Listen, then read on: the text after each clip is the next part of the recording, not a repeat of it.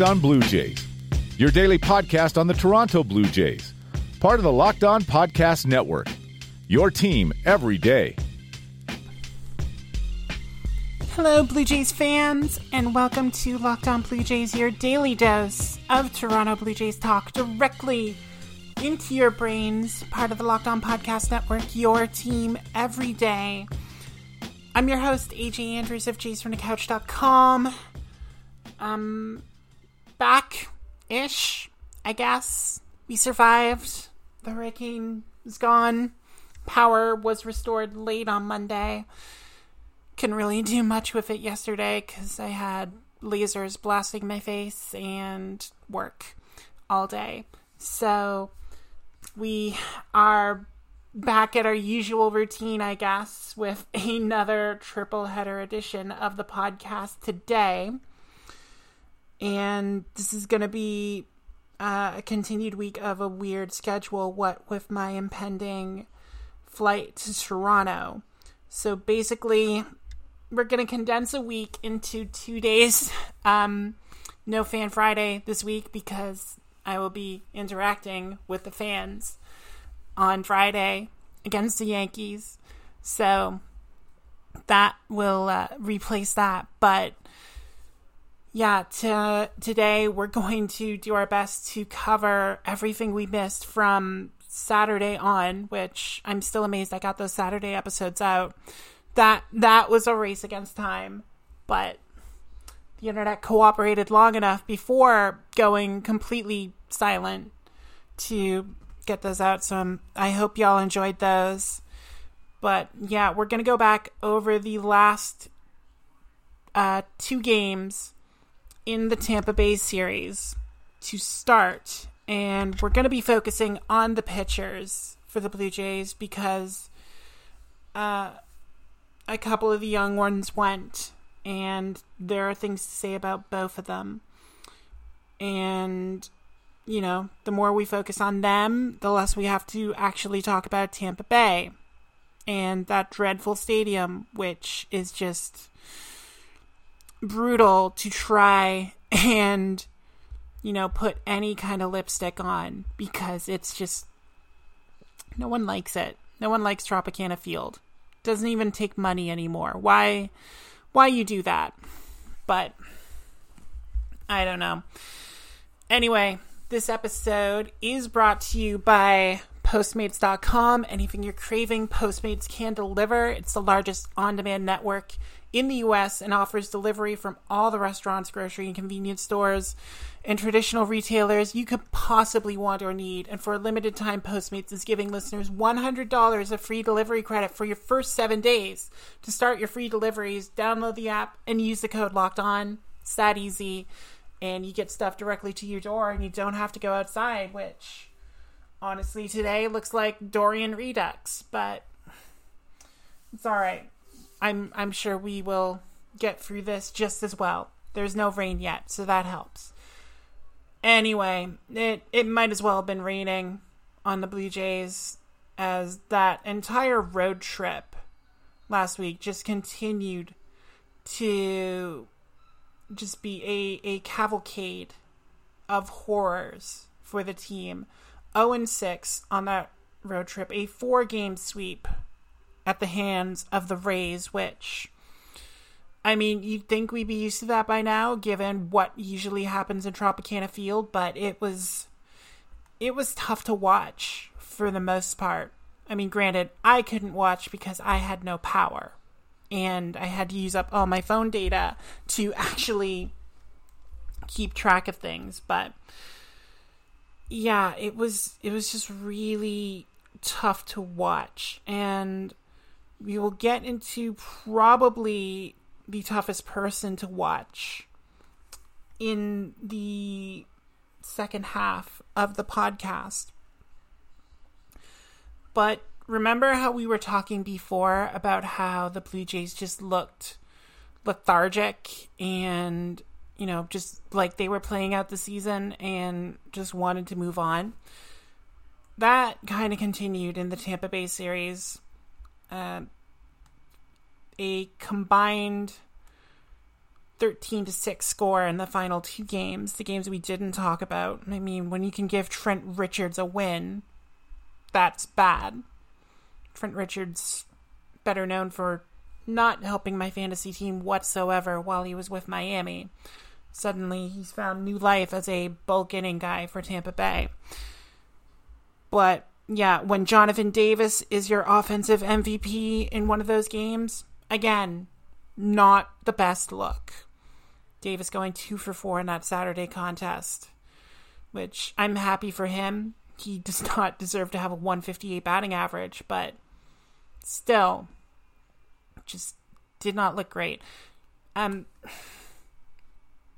like we we are going to talk about some of the good batters, I swear, but this is more like the you know kind of assessing the damage episode of today's triple header. Just it it was not great. You know again it was nice to see jonathan davis have that two hit game. Uh, it was nice to see randall grichuk reach 25 home runs in a sunday contest. I mean good on him. But for the most part the the players who are supposedly fighting for spots for the Blue Jays just did not perform well. Like, you know, Billy McKinney going 0 for 3. Um, Brandon Drury looked all right, but Richard Urena 0 for 3. Teoscar Hernandez actually 0 for 4 with his pinch hitting appearance. Derek Fisher looked lost again at the plate. Like, I know you put less of a premium on strikeouts, but he's well on his way to the platinum sombrero before Charlie Montoyo just mercy killed him in that game and put in Teoscar.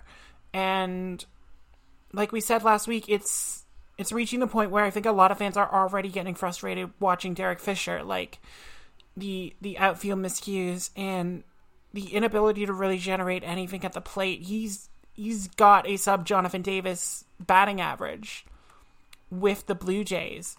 And if he doesn't, it's not far off. So just seeing these guys who, you know, should be using this time to fight for their spot. And I, I just double checked. His batting average with Toronto was three points above Jonathan Davis's for the season. Still not great but you look at these guys and and you don't see the real the real compete there to to try and and get this spot. Um, a guy we've bagged on for the last couple weeks. Um, and I I know I'm switching gears to the pitcher, but Tim Mayza didn't look good again. Like you think he can see lefty competitors coming, but it's just not there.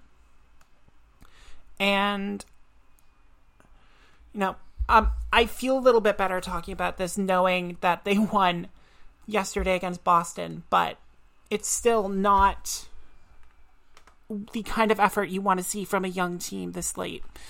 And again, Tampa Bay does have a habit of sucking the life out of people, but again, there should be more fight there. I I thought there was going to be more fight there.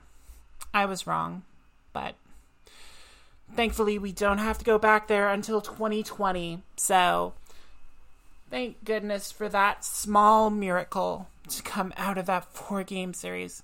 Again, we're going to talk about uh, the two main pitchers that we need to talk about from those last two games in Tampa Bay. But just a reminder that this episode of Locked On Blue Jays is sponsored by BlueChew.com yes, BlueChew.com is back. Blue is in Blue Jays. You know, that makes a lot of sense. Blue Chew is the first chewable with the same FDA approved active ingredients as Viagra and Cialis, so you know it's going to work when you need that extra boost of confidence, I guess. You can take it anytime, day or night, even on a full stomach, and since it's chewable, it works twice as fast as a pill, so you can be ready whenever the opportunity arises. Uh, it's prescribed online. It ships straight to your door in a discreet package. So there's no going to your doctor and saying like, "Oh, I need pills." There's no waiting in line for the at the pharmacy with all the other people who need pills. And there's no awkwardness when the person next to you asks you why you're in line at the pharmacy. So you get to avoid all that with Blue Chew. It's made in the USA, and since Blue Chew prepares and ships directly to your door, it's actually cheaper than a pharmacy. And right now, there's a special deal for the listeners. If you go to bluechew.com, you will get your first shipment for free when you use a special promo code MLB. You just have to pay $5 in shipping. So, again, that's bluechew.com. Blue is in Blue Jays. Promo code MLB to try it for free.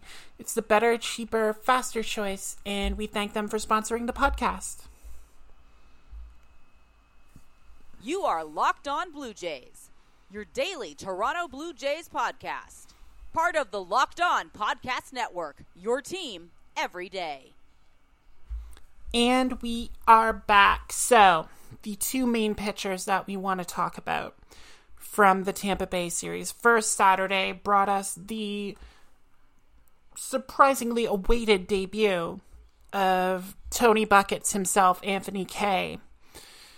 And I said on the Saturday podcast that if Kay was able to go five innings, I would be very happy with that, considering it's his debut. He's made a very rapid rise through the minor leagues.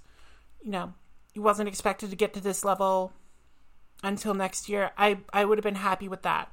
Kay actually did a couple better. He went five and two thirds innings, gave up four hits and three walks, resulting in two runs allowed.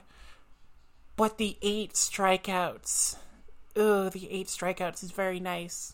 Blue Jays have not had a lefty who can offer that kind of swing and miss potential.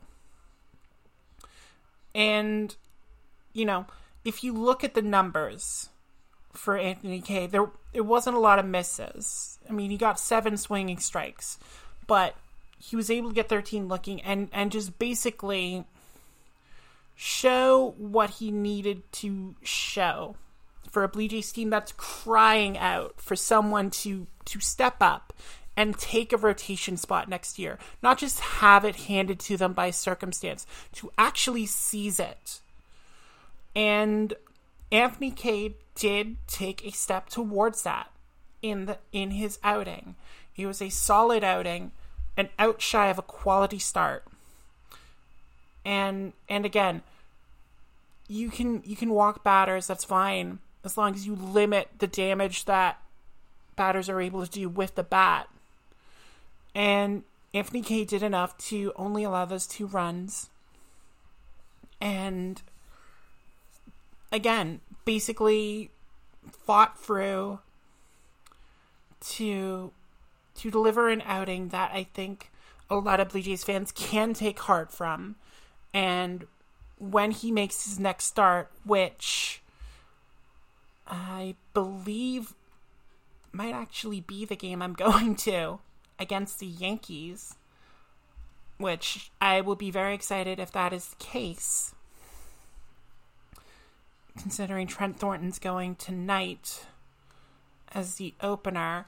But yeah, just just being able to go out there and and get that under the belt immediately is a big step for him and a big part of grabbing that spot next year. Someone whose grip might be loosening on a 2020 spot though is Jacob Waguespack, who pitched in that Sunday game.